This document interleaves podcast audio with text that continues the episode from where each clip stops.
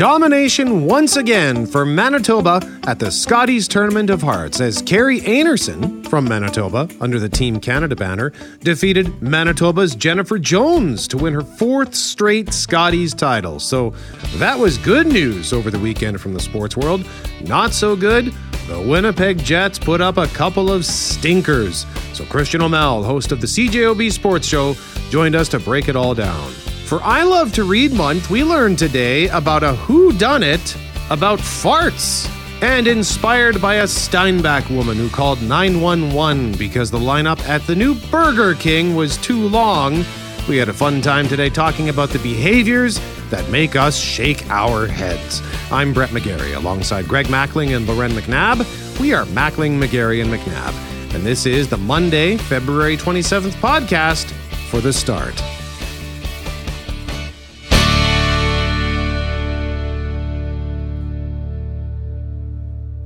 It is Mackling, McGarry, and McNabb, and some cause for celebration on a Monday morning, Loren, as Manitoba continues to rule the curling world. Yeah, there was really no losing, I don't think, for curling fans last night. You might have been cheering for one rink or the other, but Manitoba was going to come out on top no matter what because we had two Manitoba teams in the finals. And Kerri Einarson went on to win her fourth straight Scotties tournament last night. She won 10 4 over Manitoba's Jennifer Jones. And uh, it's a big night for her. Jennifer Jones, had she won, would have been the only woman in curling history to have won seven national titles, but it was in Einarson's rink's favor last night. And I watched right up until things turned actually last night when Jones gave up a loss of two and uh, Einarson went up 4 2, Greg. And I thought, Uh oh, that might be it. That's where it's going to go. And then I woke up this morning to that news and I can imagine uh, it feels pretty good to be one of a select few.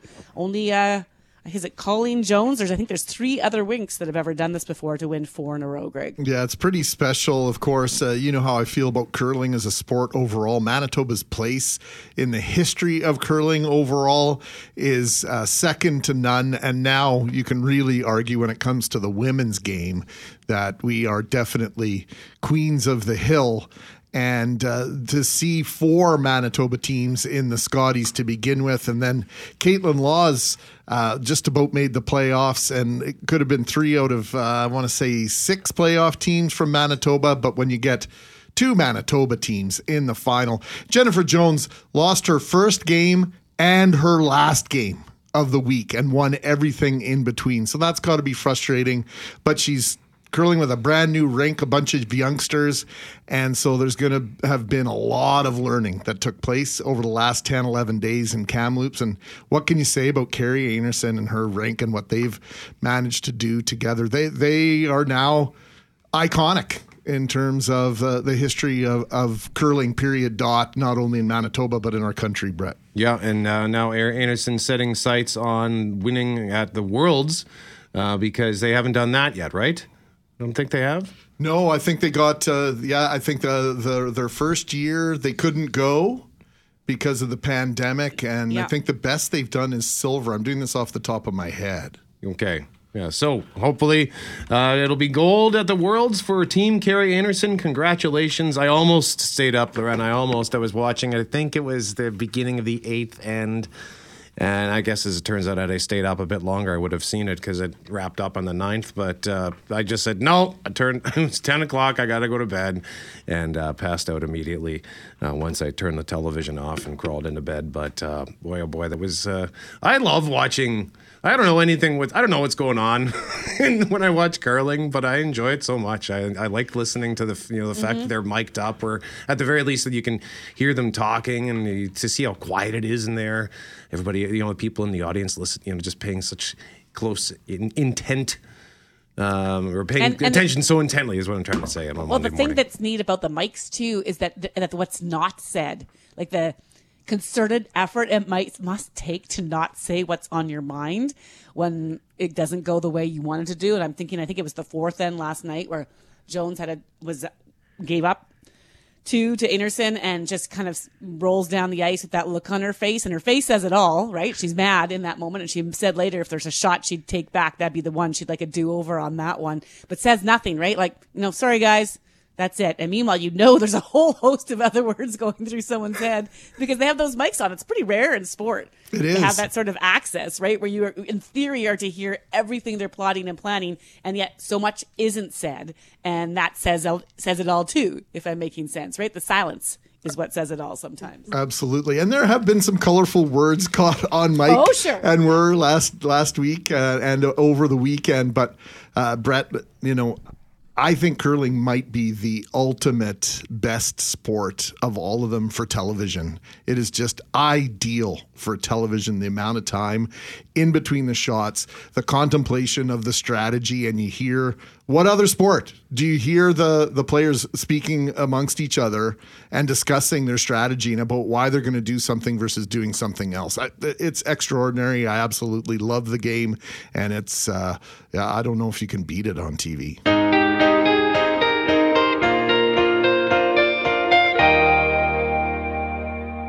It is Mackling, McGarry, and McNabb. RCMP Manitoba tweeted this on Friday afternoon. Reminder 911 is only for emergencies. Yesterday, RCMP received a 911 call from a woman in Steinbach who was angry about the long drive through line at the new Burger King. We realize you aren't you when you're hangry, but this is not a valid reason to dial 911. And when I saw this, I shook my head and thought, how in this day and age do people still think this is a, a viable avenue to form, file a complaint about something so ridiculous? The behaviors that make you shake your head. Tell us a story at 204 780 6868 for a chance to win, in case you are hangry, for a chance to win a $20 gift card for Santa Lucia Pizza. Let's go around the horn here. Let's start with Loren McNabb. I feel like you, I knew you were going to start with me, and I'm so ill prepared in the sense because I'm angry at all the things that I'm angry about, and I realize I need to calm down. And I'm, I'm not going to say zipper merge, and it might be things that drive you nuts, like loud chewing in public or that kind of thing. But I think at the end of the day, it's really coming down to phone behaviors these days and not just on your phone, say talking and having that speakerphone conversation. I'm increasingly driven nuts by the amount of times we could be out in public or hanging out or out with friends or at someone's house or someone comes over and someone reaches for their phone and it's like you want to say, am I boring you? like, and I do it too. Like I'll do it too. I'll be out. We were out at the King's Head Friday, and I reach for my phone in one moment of silence. But when there's a whole group of us, and I think that there, there has to be a way, almost like a bowl for your keys, like a key party used to be from from swinger times or something. I think we need to check our phones at the door. you know, like where you just put your phone in a bowl. I'm not saying because you swap. Swinger times? I just as soon as I started talking, I realized, well, that's what it sounded like, some sort of like old school party. But I meant, I think we have to check our phones at the door. I think we're becoming really, really, really rude people, and our kids are learning from that. And I, I don't know. I think there has to be a like once you walk through this door, whether it's a house, a restaurant, a store, your phone has to go away. Well, let me jump on that then, because on Thursday night I texted Jackie, and it feels like that it's been forever since we had a family sit down meal. And I said to her, I said, I don't feel like cooking. I've been running around all week. I said, Can we please go out for dinner? No phones. And that was a stipulation I made with the kids, made with myself, made with Jackie, and we managed to do it. About 90 minutes. And then after supper was done, you know, the phones ultimately come out and the, uh, you know, the kids have an excuse. I have a bunch of text messages I have to answer or whatever. And it's like, you know what? Actually, I can't go much longer myself either. So I needed to jump into it. But on Saturday, this goes next level. Jackie and her mom and her sister were out at a restaurant, and the person in the booth next to them was watching a TV show on their iPhone, no earbuds full volume, just zero, zero understanding that there were other people around. And I said, next time, just say, Did you forget your earbuds? Wow. Ridiculous. That is ridiculous. Marissa Turton in for Jeff Braun for a couple more days. What about you? The behaviors you see that make you shake your head? Well, the things that drive me nuts is when you're driving and then all of a sudden you see an emergency vehicle coming and you Yeah. move out of the way and all of a sudden there's people in the turning lane like no i have to turn i won't be uh, i won't be letting you go today nope that's not happening Yeah. So and then and then it's kind of a free for all once the emergency vehicle passes, right? I mean, yeah, like it's it's I don't know, people just forget what to do. You just move to the right. Sometimes, you know, not asking you to drive right through the intersection, but just sometimes you got to jot out through the intersection a Wait, little you- bit. You're supposed to come to a stop and move over, and then you're right, Brett. The behavior after that, it's like they treat the ambulance drivers like, "Ooh, it's my rabbit. I'm going to follow this ambulance all the way to the bank. Like it's going fast." And it's like so. Then there's that fight to get back in. After that, people become the worst in that moment. Yeah, the people at the back of the line figure it's their cue to jump into the front of the line. It, it- that, yeah, that Yeah, the- behavior is absolutely the amount of close calls and accidents that you get yeah, after that I of people just not even looking like, okay, I got to get back to where I'm going. Yeah, there's so many times that I feel like I'm the only person getting out of the emergency vehicle's way because I'm like very adamant about that. Like I've had enough incidents in my life where like I've something like that has been very important, and like I feel like some- lots of the times like it just happened to me driving home on Friday, and I felt like I was the only person getting out of the way. So Did you shake your frustrating. fist? Yeah, angrily, and then uh, got all their license plate numbers, and I'm going to be emailing them very angry letters. of course, I'm not doing that, but Don't uh, you wish you had yeah. a um, what do you call it, like that bullhorn or something in some of those moments? Yeah. People, people, move over. Yeah, need to need to be able to shoot some red turtle shells out of your car like Super Mario Kart. Forte, what about you? For me, it's people who make a scene and are rude to retail workers. You know, when you see that, or there's videos that you see all the time of people get mad their their food order wasn't correct, and they start, you know, making a scene and like throwing stuff off the counters. And uh, it just reminds me of when I was working at Toys R Us.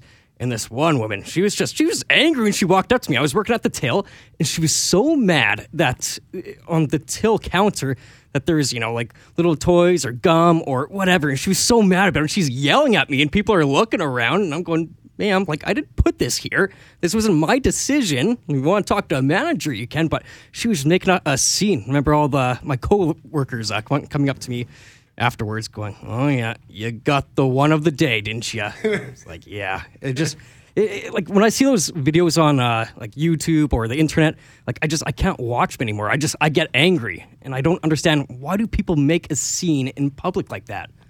Because some people are idiots, plain and simple. There's just a collection of them out there, and they're everywhere, and they're in every corner of society, and they just feel like no one else matters but them. It's like a it's a it's a contagion. One thing that drives me nuts is, uh, and I deal with this every day in the concourse, and I realize that I walk faster than most people, not all, but most. And uh, I don't expect, I'm not just going to bowl everybody over, but, and I notice this especially if I, if I happen to be going through the concourse uh, over the lunch break when there are people walking two, three, four, uh, in a group and they're they're all walking side by side. So in the concourse, it's kind of tight quarters at times. So if you're walking side by side by side by side, then you take up the whole hallway. And most of the time they're walking slow because they're talking to each other. So then I have to either wait for an opportunity where I can pass them where it's wide, or I'll just have to come up behind them and say, "Pardon me, I'm going to pass you on your left," so I don't freak them out. But I just there's the the total lack of situational awareness to think that I'm more I'm so important, my friends are so important, we can just take up this whole hallway and go for a leisurely stroll. Get out of my way. It happens at the mall too, where there's a lot of room and people can take up more than their fair share of room. You need to get an app with a bike bell on it. Yes. In Vancouver at like Stanley Park, they just yell on your left. You Yeah? just yell that everywhere you go. Just start yelling on your left. I might have Coming to just start doing that. Get out of my way.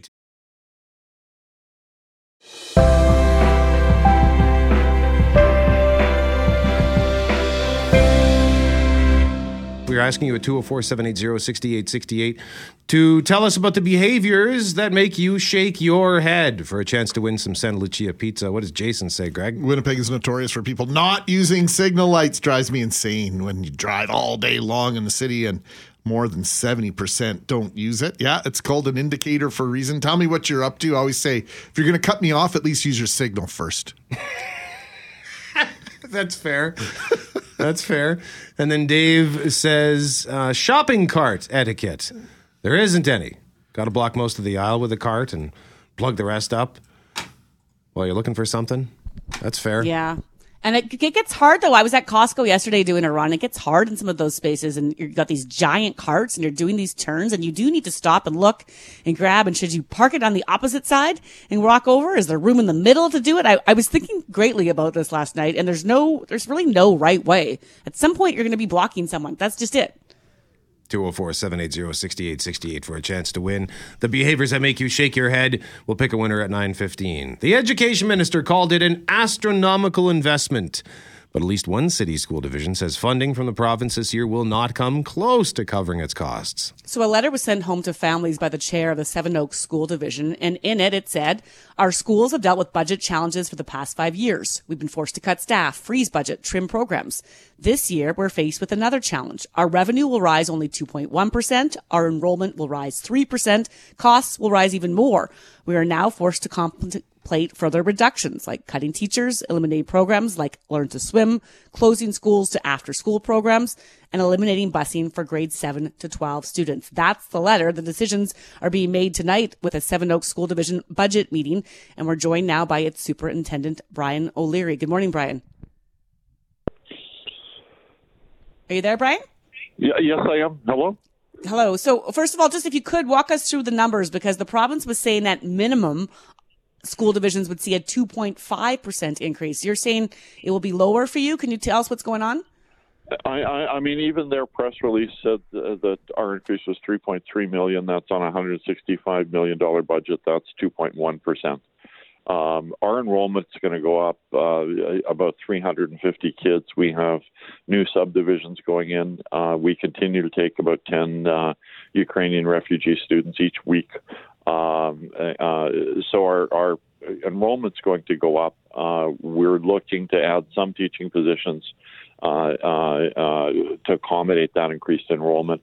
Um, we are also facing wage pressures. So for us to budget anything for wage pressures, we would be looking at uh, reducing between 25 and 50 teaching staff or some other combination of programs. Um, we teach all of our uh, grade four kids um, uh, how to swim. Uh, you cut that program, you save a couple teachers. Um, uh, so there, any any cut that we contemplate is going to have an impact. Uh, we're either not busing kids or we're closing schools after hours or we're canceling a program or reducing teaching staff, which means larger class sizes and less help for kids who need it. And we're still recovering from two and a half years of significant disruption to kids learning through COVID. Brian, help me understand where this number comes from from the province. I mean, uh, they they call it and, and, and tout this funding as as uh, you know astronomical investment. Are there consultations along the way? Like, do you get the sense that the government genuinely understands what you're up against in, in providing education these days? Well, the, the, part of our confusion here, and we've reached out to the government uh, and asked them to look at it, um, is that the the funding was pretty reasonable for a number of school divisions. Pembina Trails, which is uh, experiencing significant growth received a funding increase of 9.5%. River East also ex- uh, experiencing some growth, got 7.5%. We hit 2.1, which is the lowest of any Winnipeg school division. Uh, we think they've made an error uh, in the allocation of funding. We've pointed that out to them. Um, but uh, you know, in, in two weeks, uh, our chair has failed to get a meeting with the minister, and we haven't had a response from the department. So we are now um, we do a public budget meeting every year um, and kind of share the thinking of our board of trustees with the community. We'll do that tonight, uh, but we'll need to finalize a budget by mid March. Uh, and and um, hopefully there's uh, some response from the province uh, uh, other than justifying what they've done uh, before that time. What's been the justification, Brian, up to this point? I understand you're looking for clarification, but if other divisions are seeing six, seven percent increases and you're getting lower than that minimum promised, what's been the justification? Um, honestly, we don't we don't think there is a justification. We think they've made a significant error in their allocation. Um, uh, and I, without getting really technical here, uh, um, we're experiencing significant growth in our area, new housing, new businesses. Uh, so the tax base is growing. Um, we get funding because historically we haven't had a, a, a strong tax base. Uh, uh, to equalize revenues, just the same as provinces get from the federal government. Uh, they seem to have incorporated uh, the growth in tax revenue, even though they've frozen uh, what we can get from that growth and reduced our equalization payments significantly by doing that. So, uh, you know, that that's the error that we think is there. Um, uh, we haven't had a response that they can't particularly justify what they've done at all. Brian O'Leary is the superintendent of the Seven Oaks School Division, joining us live in 680 CJOB. Brian, thank you for this. Uh, much appreciated. Thank you very much.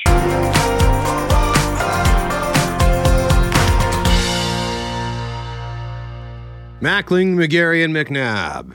What are the behaviors that you see out there in the wilderness of life that make you shake your head, like this woman in Steinbach who called 911 because the lineup at the new Burger King was too long?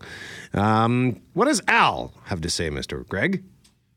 Al has to say this, Mr. McGarry. He says, the contagion of entitlement. Yuck. I think that's a, a phrase that Cam used in our conversation uh, about 40 minutes ago. Yeah, the entitlement eh, situation is a problem these days. And then Jackie says, I get so mad sitting at an intersection red light, and the minute the light turns green, then the car in front of you puts on their left signal. Like you couldn't put your signal on earlier. Because then you- you're right. If you're behind that person, then you're trapped.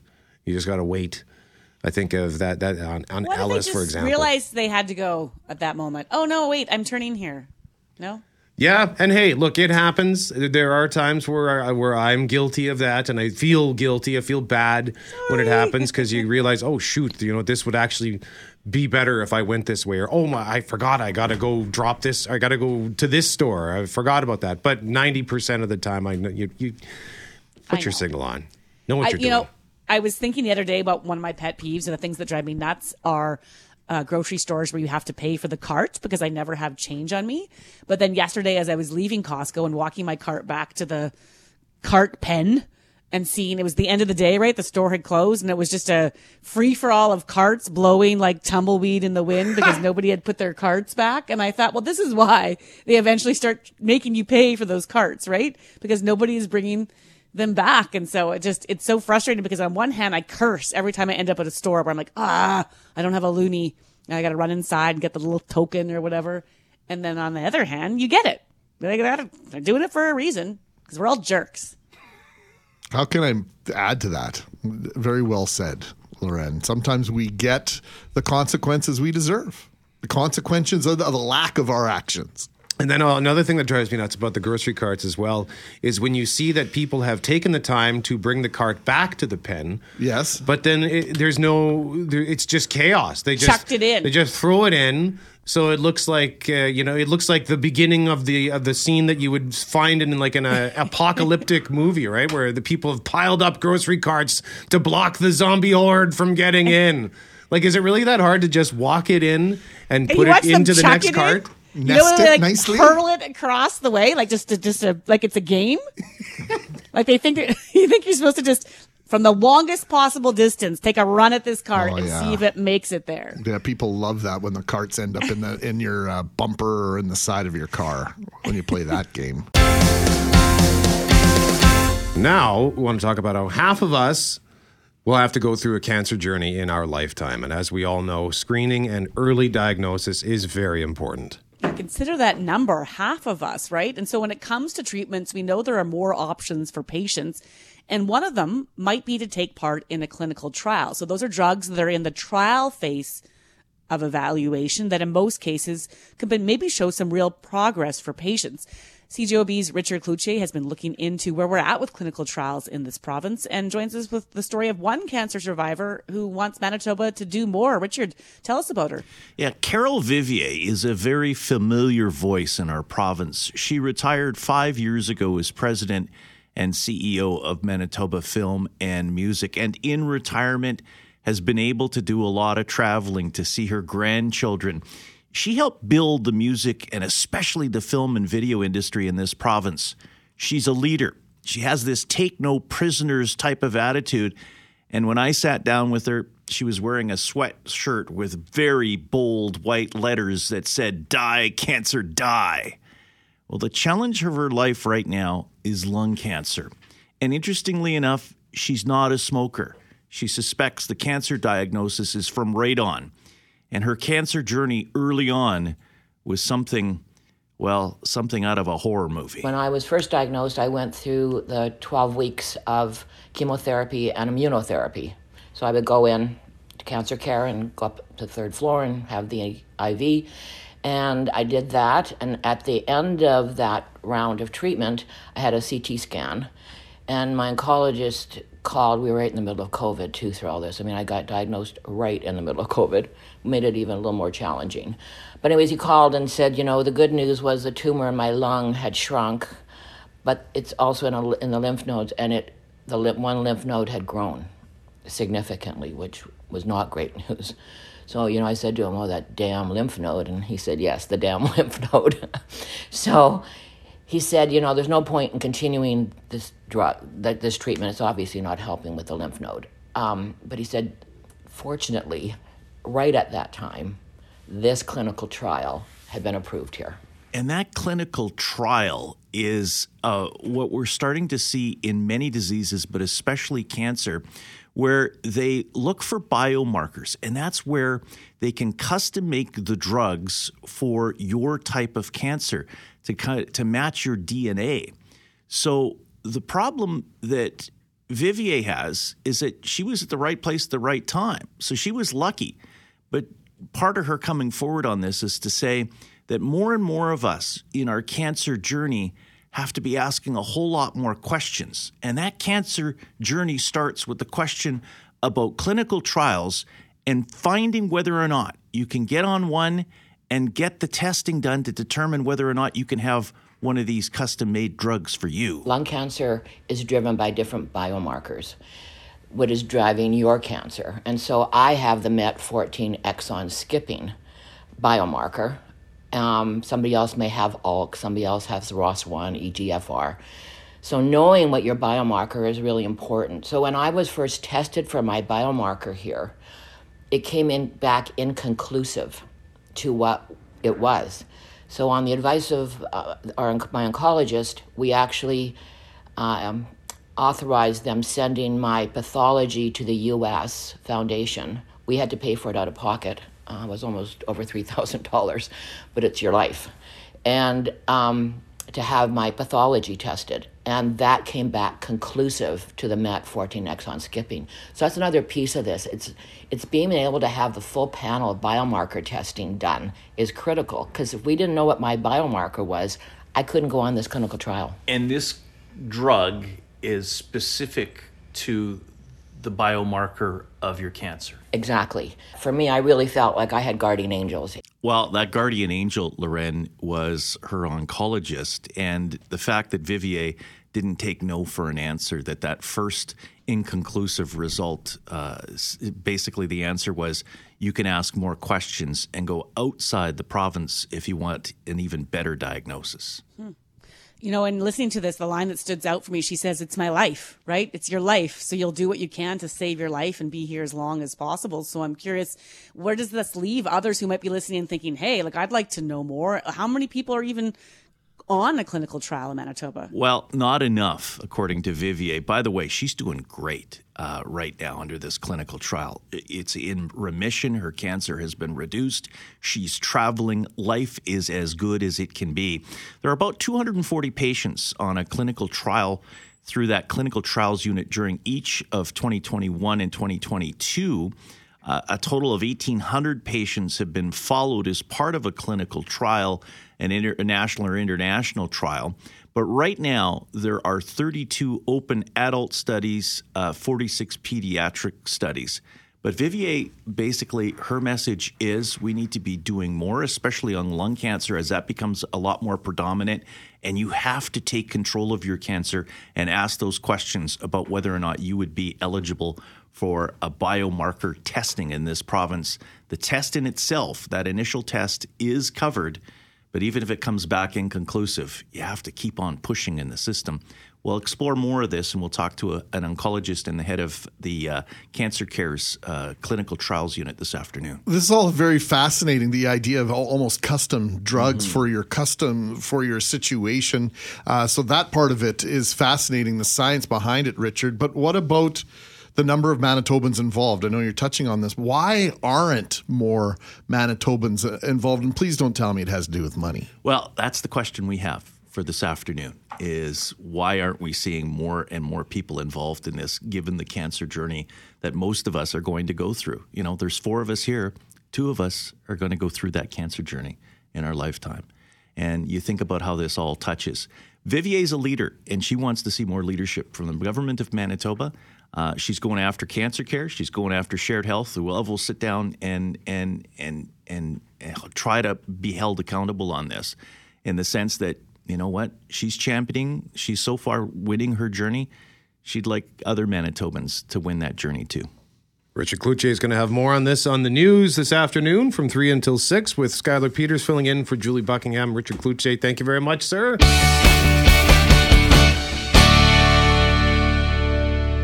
It is Mackling, McGarry, and McNabb. We're talking sports in a moment. Great weekend for Manitoba curling. After Global News at 9 o'clock, we are going to learn something about yoga for golfers. So, this is actually uh, something I'm really interested in, considering how I injured myself two weeks ago playing virtual golf, and my hips and back are still sore. So, I clearly need to start thinking about ways that I can better take care of my body. And why not try yoga? I've always wanted to try yoga. So if it's tailored for golf, maybe that's something for me. But before we do anything else, a reminder for a chance to win a Santa Lucia Pizza $20 gift card. The behaviors you see that make you shake your head. What does Vicky say? You can uh, sense Vicky's uh, frustration, if not anger, here, Brett. The behavior that has me shaking my head in all caps. People who do not pick up after their dogs. I have two dogs that I walk every day, and I'm constantly amazed at the amount of dog poop I see in the snow. Sometimes it is right in the middle of the sidewalk. I mean, how do you not notice your dog doing that? This weekend, I was out walking eh, on the river, and that was the worst. I don't know if people think they don't need to pick it up because the snow will melt in the spring and it will just go into the river or what. Yeah. So gross. And uh, Vicky goes on to say, I have a friend who manages a pet store, and she told me the sale of dog poop bags actually goes down in the winter. Vicky What? concludes her comments with, What the heck? because you could just cover it up. Like, what's the like? To me, that doesn't make sense because in the winter it's easier to pick up. Yeah. Agreed. Like Yeah. you can you could scoop all the snow around it. You don't even have to feel it. Whereas in summer, it's like uh, like it's a hot mess. Not to get too into this, but the winter is the easiest time in the world to pick it up. Yeah, yeah, that's gross. So, Vicky, thank you for your feedback. Keep your text coming for a chance to win that Santa Lucia Pizza gift card. We will pick a winner at 9:15. In the meantime, yesterday, Kerri Einarson claimed her fourth consecutive Scotties Tournament of Hearts championship, solidifying Manitoba's hold on its reputation as the home of curling in Canada. It was a Manitoba based team's 16th win in the National Women's Curling Championship. Einarson's legend status grew with the win over fellow Manitoba rank led by Jennifer Jones, who was looking for her seventh national title. Christian Omel joins us now. It was quite the t- 10 days for the Manitoba teams in Kamloops. Christian, where does Kerri Einarson fit in the history books? Well, she's got to be really close to the top now because this is such an accomplishment that stands nearly alone, right? Colleen Jones won four in a row, and Kerri Einarson won four in a row, and that's the list. And it's incredible because this team just keeps on rolling at the Scotties. They've hardly ever been, you know, pushed to the brink except in some finals. This year, Jennifer Jones had some chances early on last night, but then a fiver in the eighth or in the ninth, and that's it. You don't have to play the tenth. And I remember at the 2019 Manitoba Scotties in Gimli, it was the first year this team was together, and they lost the final to Tracy Fleury despite scoring five in the second, and they lost 13 7.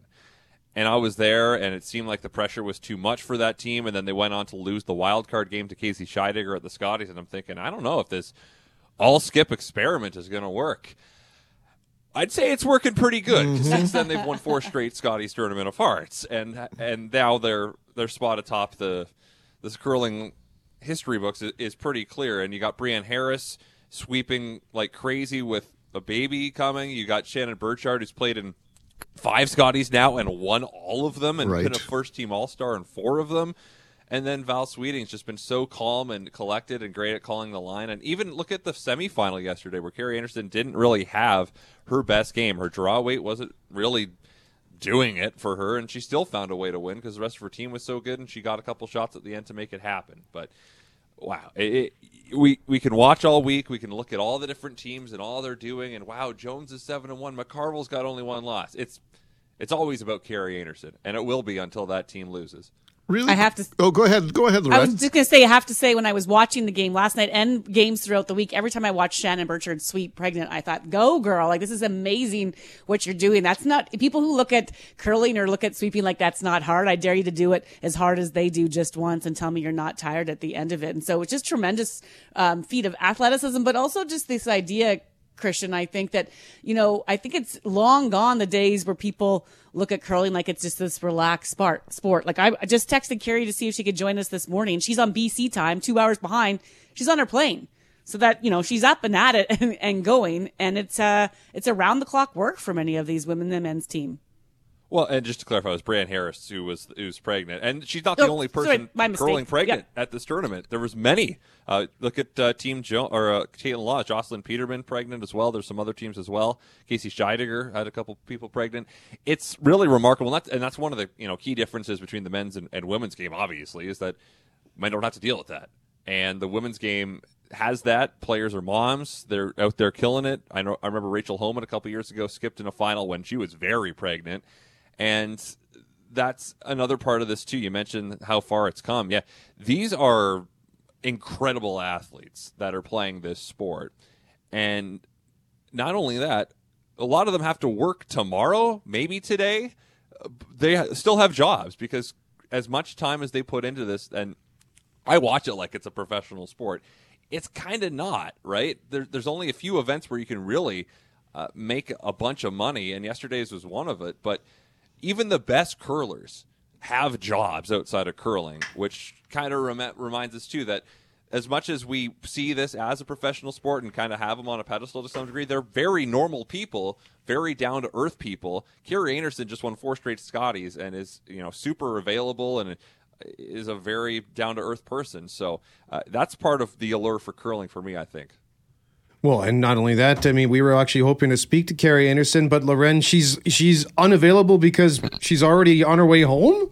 That's what I'm saying. Here you are. You, you put this party perception on. Like if I won a championship of anything, I'm telling you, I'm up late. I don't care what I win. I'm going to stay up late for it. And here she is on her plane ride home. So I think that's that's tremendous. And Greg, you wanted to jump in with a thought because I know you were uh, on pins and needles all weekend enjoying your curling. Well, I was, and I chose to watch curling yesterday afternoon as opposed to watching the Jets game. Now, that doesn't mean I didn't tune in, you know, and, and flip some channels, but the pride, the passion that uh, these women play with, that these athletes play with, uh, in the in the name of their province, in the name of of doing what they do and winning a championship, it, it's palatable, Christian, and so that was that was a huge huge uh, chasm for me in terms of what we saw from uh, the women all week, you know, wearing the buffalo or the, the maple leaf on their back, and the Winnipeg Jets, who have turned into dinosaur egg sized, uh, disappointing. Uh, performances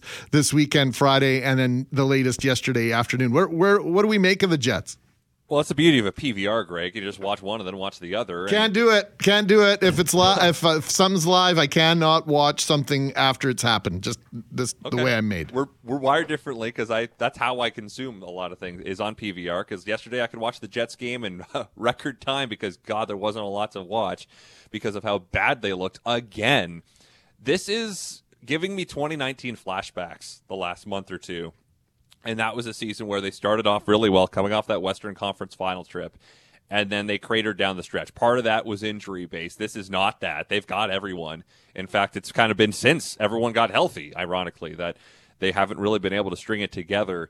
And the lines have been jumbled all over the place. They cannot generate offense. And it's been that way for a little while. Yesterday, if you look at expected goals, they didn't generate two five on five, and they didn't score any. And this is a, a stretch where, yeah, a lot of the bad has been against the Eastern Conference for whatever reason, but the the loss against Colorado was brutal. Like they they lost in the first 15 minutes of that game and had no response. And what do they do yesterday to come out? They get one shot in the first period against the Islanders, and they don't start Connor Hellebuyck. And I know Nino Niederreiter's on his way.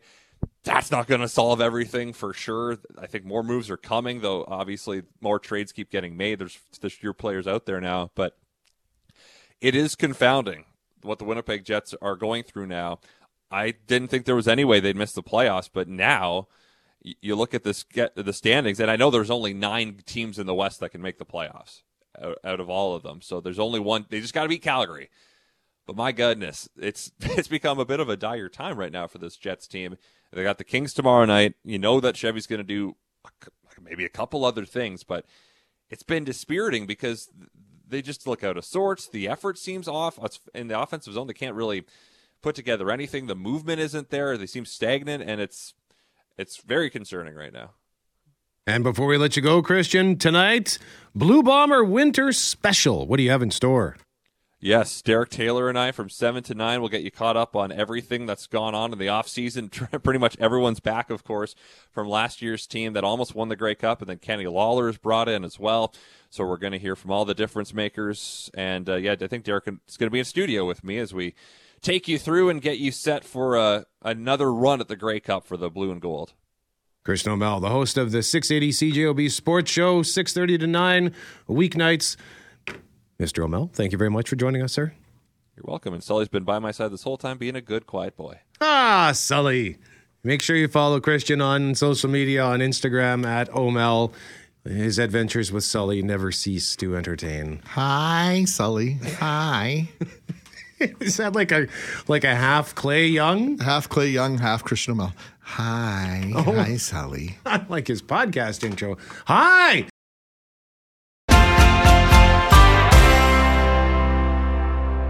Right now, we're still several weeks away from being able to get outside and hit the links here in Manitoba, but it's never too early to start ramping up for summer. Yeah, so I've watched all episodes of The Full Swing on Netflix. And for those that are unfamiliar, it's a behind the scene looks at a handful of uh, PGA Tour players. It is absolutely fascinating. And I have to admit this, Brett, I'm getting anxious to play some golf just from watching this. I, I really want to get out and uh, swing the clubs. And I know you've been watching Full Swing and hitting some golf balls indoors off and on, on all winter, Brett. Indeed, I watched Full Swing uh, as quickly as I could. And in the couch potatoes, I confessed I cannot be objective about reviewing this documentary because I love golf. So, of course, I was excited about the documentary. And yeah, I've been playing a lot of virtual golf uh, this winter, although uh, not for the last couple of weeks because I kind of hurt myself while doing it. So the Ren, our next segment, is uh, right top of mind for me. I, when watching the first three episodes, just kept thinking, how come I don't have a private jet? And why does everybody have a private jet? That was my takeaway from it. But it's, a, it's an interesting series and it gets you behind the scenes on how hard they work. And of course, whether you've swung a golf club or not, uh, we always look at our overall health goals and getting back into shape. And so we want to speak with Reed Davies of Modo Yoga. Good morning, Reed. Good morning, everybody. You know, I lots of people when they think about getting healthier and getting happier, they'll they'll talk about their mind, their body, their soul, but then we'll do the same old things. We might go back to the gym and hit a treadmill or lift some weights. How do we connect all these three things, the mind, body, and soul, through yoga? Oh, good question. Uh, yeah, I always uh, I always say to folks because uh, everybody always associates yoga with being flexible, but uh, yoga is you're right, connecting mind, body, soul, and breath together. And uh, what happens in one of our classes is we go through a series of 40 some odd postures, which are very accessible for you know all ages and levels of fitness. And in the end, you felt like you worked out, and you haven't checked your phone, and you uh, just have a much better day. So, I mean, I'm a I'm a huge proponent of uh, taking any sort of yoga wherever you can get it, uh, even if it's just five minutes in your basement and you've got something coming up. It's yoga, but specifically with golf in mind. So tell us about that. Well, I, uh, as you know, I'm an avid golfer, and uh, I play my best golf when I've been practicing yoga, you know, on a regular basis. I'm just more limber and uh, able to focus a bit better. And so it's funny, Brett. I thought of you when we announced the class, and I think I sent you a DM saying, "Hey, this would be perfect for you," because that morning you were talking about hurting your back at one of the, you know, indoor simulators somewhere. Yeah, that's right. And then, you, as you can attest, uh, you've played golf with me, so you can see that I have issues with focus, with anger. so this, Oh, really, this sounds on. like uh, no could be very healthy for me all around. Yeah, I agree. Yeah, no, it, it's. Uh, I'm excited. I've saved you a spot. Uh, so uh, yeah, I'll uh, I'll send you the details a little bit later. Reed, we are of a similar vintage. I'm just curious overall, how has yoga changed your life? Oh well, uh, uh, I've I always say uh, my family oh, attest that they always like me better when I'm practicing yoga, uh, and so uh, that's probably the biggest thing. But I mean, it's just given me like a a, a presence and, a, and a, a better view of the world and a more well-rounded view of the world than I ever had in my corporate life.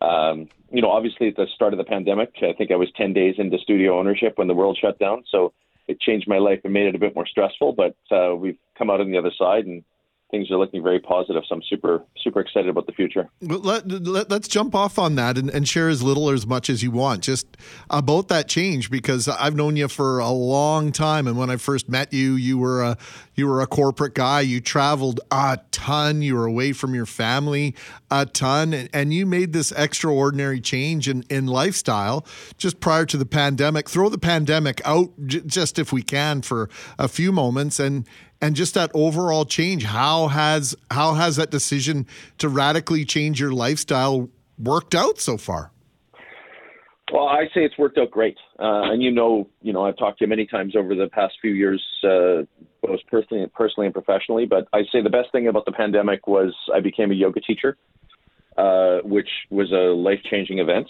uh, and you know, through the through the pandemic, had to you know work in the studio, uh, uh, in the studio's business uh, a lot more than I thought, and so that's given me opportunity to expand that knowledge to other businesses and working with some great folks in Winnipeg and just you know just trying to spread the uh, the enthusiasm and the love of yoga and uh, and just general helping of people as much as I can. You know, I've heard so much great things about uh, many great things about yoga over the years. I've tried it myself and really liked it, and yet I think I still hear from people who have never done it before. It's about those misconceptions. Like I'm not interested in it. Looks like it's not for me. How hard is it? It doesn't look like a workout. How do you, what do you, what are your responses to those who still say nah, not for me because they have these kind of like preconceived notions about it? Reed.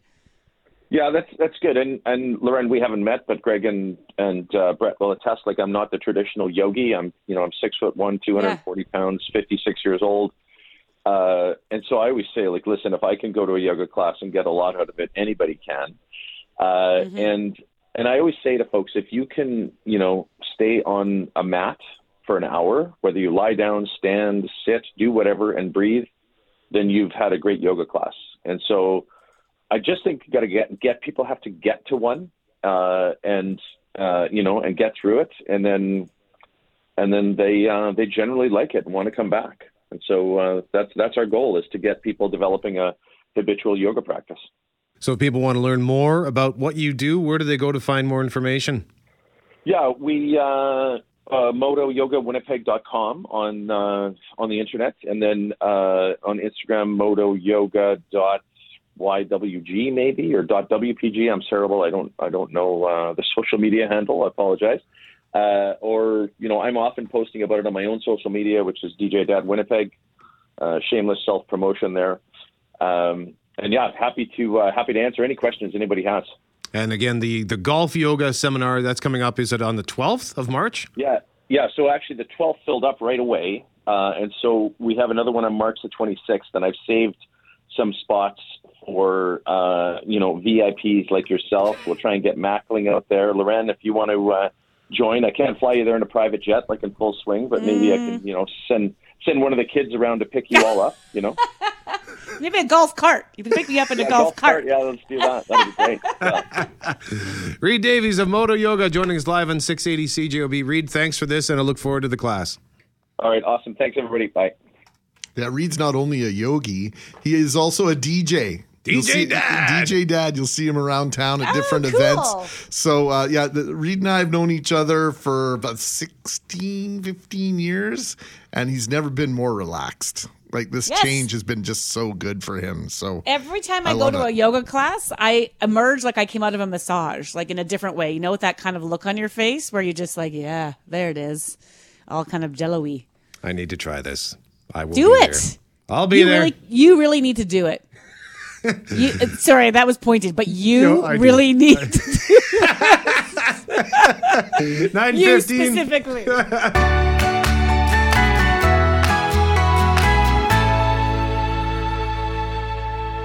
Behaviors that make you shake your head for a chance to win a $20 gift card for Santa Lucia Pizza. Like this anonymous listener who says, as one of our runners up before we announce the winner, this person says, My biggest pet peeve is people not waving after I let them into my lane. I keep a list of the license plates so I know to never let them in again. I want to see a copy of this list. It's like what's that scene from Billy Madison where he has a list of people who bullied him, and then That's exactly what I them thought of. right? And then it's like as if you're going through that. Someone grab the list. I always Look think of the Chris. Jericho, of course, and his list. But That's uh, right. Billy Madison is a good one, too. Pat also with one that uh, rung a bell for me uh, because Pat says drivers irk me when they tailgate and they think that'll get you to go faster. Not me. If they do that, I will slow down and tick them off. I confess that I used to be a, a tailgater. I remember as a You young were? yeah, as a young guy, I remember I was road raging so bad I was like right like centimeters from the car in front of me. I was hunched over my steering wheel. All I could see was red. I was just drive, drive your car. And then I kind of had this moment after, like, what are you doing, Yeah, man? I could have killed myself. I could have killed them. Never again. That was the last time. That was like 20 years ago. So. Yeah, yeah, road rage is not good. But uh, I think we got to jump to our winner here, Loren. And this, I think, actually has to do with a pet peeve of yours.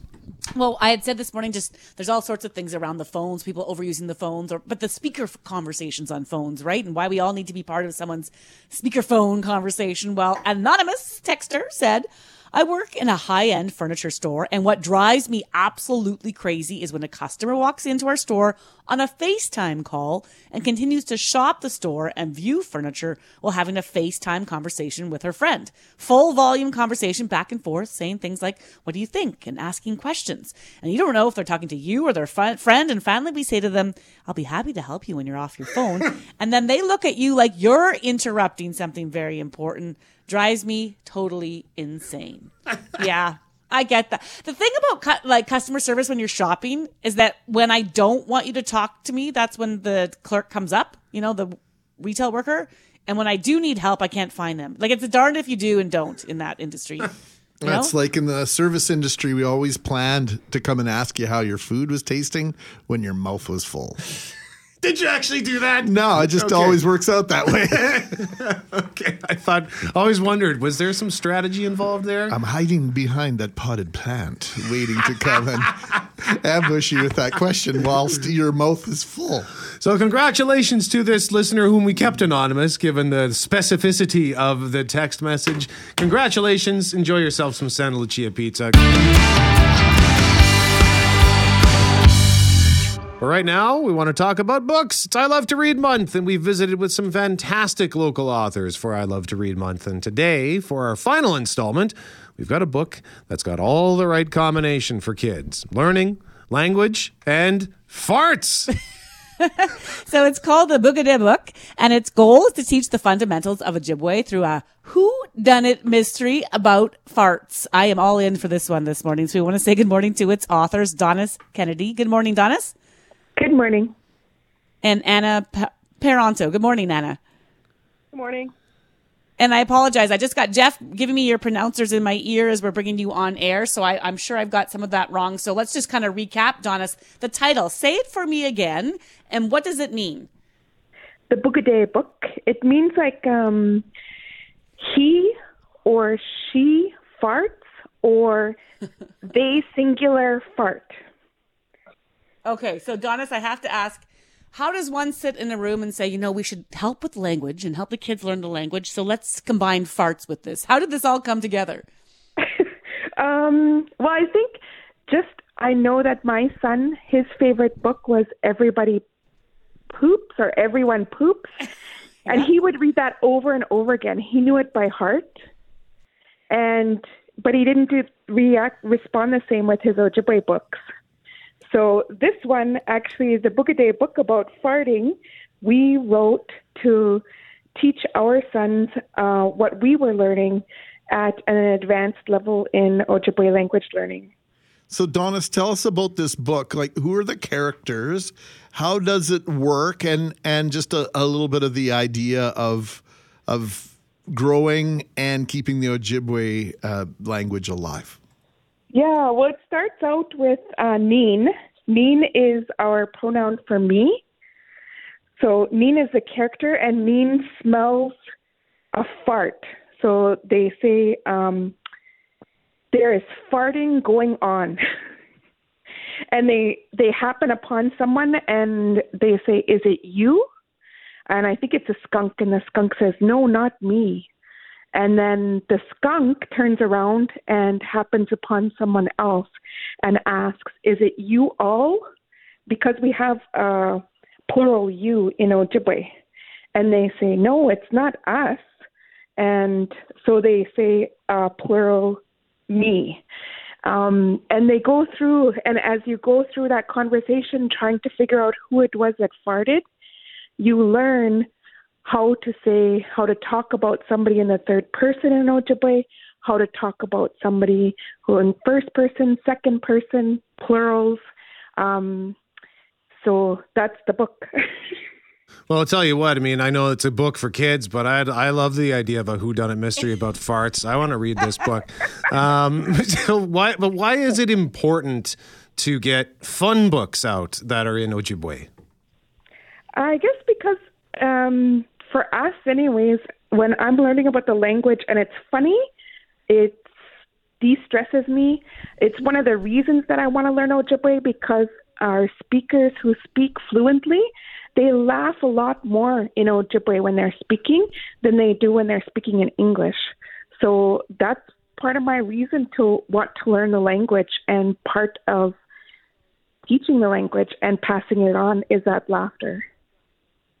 Anna, I want to ask, you know, you, when you talk about the idea of learning a book in your own language and the idea that you maybe didn't have books like this growing up, what what's the difference that you've seen out there when you're reading this book to kids, Anna, and you see their reactions? Do you notice a difference when it's coming to them in Ojibwe and, and them learning along the way with that? Yeah, I think with my son especially, um, he was, and Donis's son Kenny and my son Carter, they both go to um, uh, Ojibwe bilingual school, and um, they're both I think they both reacted to the book uh, positively, and uh, I think Kenny even helped uh, to uh, illustrate the book a little bit. um, but I think it it it offers them um, uh, more excitement, I guess, about the language, and uh, looking forward to reading. Like Donis was talking about, Kenny being excited to read the book. Um, yeah. So well, it's better, and I'm just going to say, Anna, I think it's better than just doing, you know, when I grew up and we're learning the language, you just, you get, you get a book about conjugating verbs mm-hmm. and yeah. try as you might, it's not, it's quite frankly, it's not, it's not as interesting as it would be as when, when I was read a book with the teacher, uh, in French or whatever the language might be. Right. And so I'm curious for you, Anna, did you have anything like this growing up that was fun and in your own language? Um, there was, I mean, there was there are books, but not not like this. You know, we didn't have any books like this for sure. Um, and yeah, and I guess to touch on the conjugation part, that was the whole reason um, me and Donis uh, thought of this book, have thought of writing this book, is that uh, how do we teach the conjugations of the verbs uh, to kids in a fun way, in in a way that they want to learn the language. Um, yeah, and, and but we need to have books like this growing up um, and to be able to offer this to our own kids um, is something that we're really happy to do.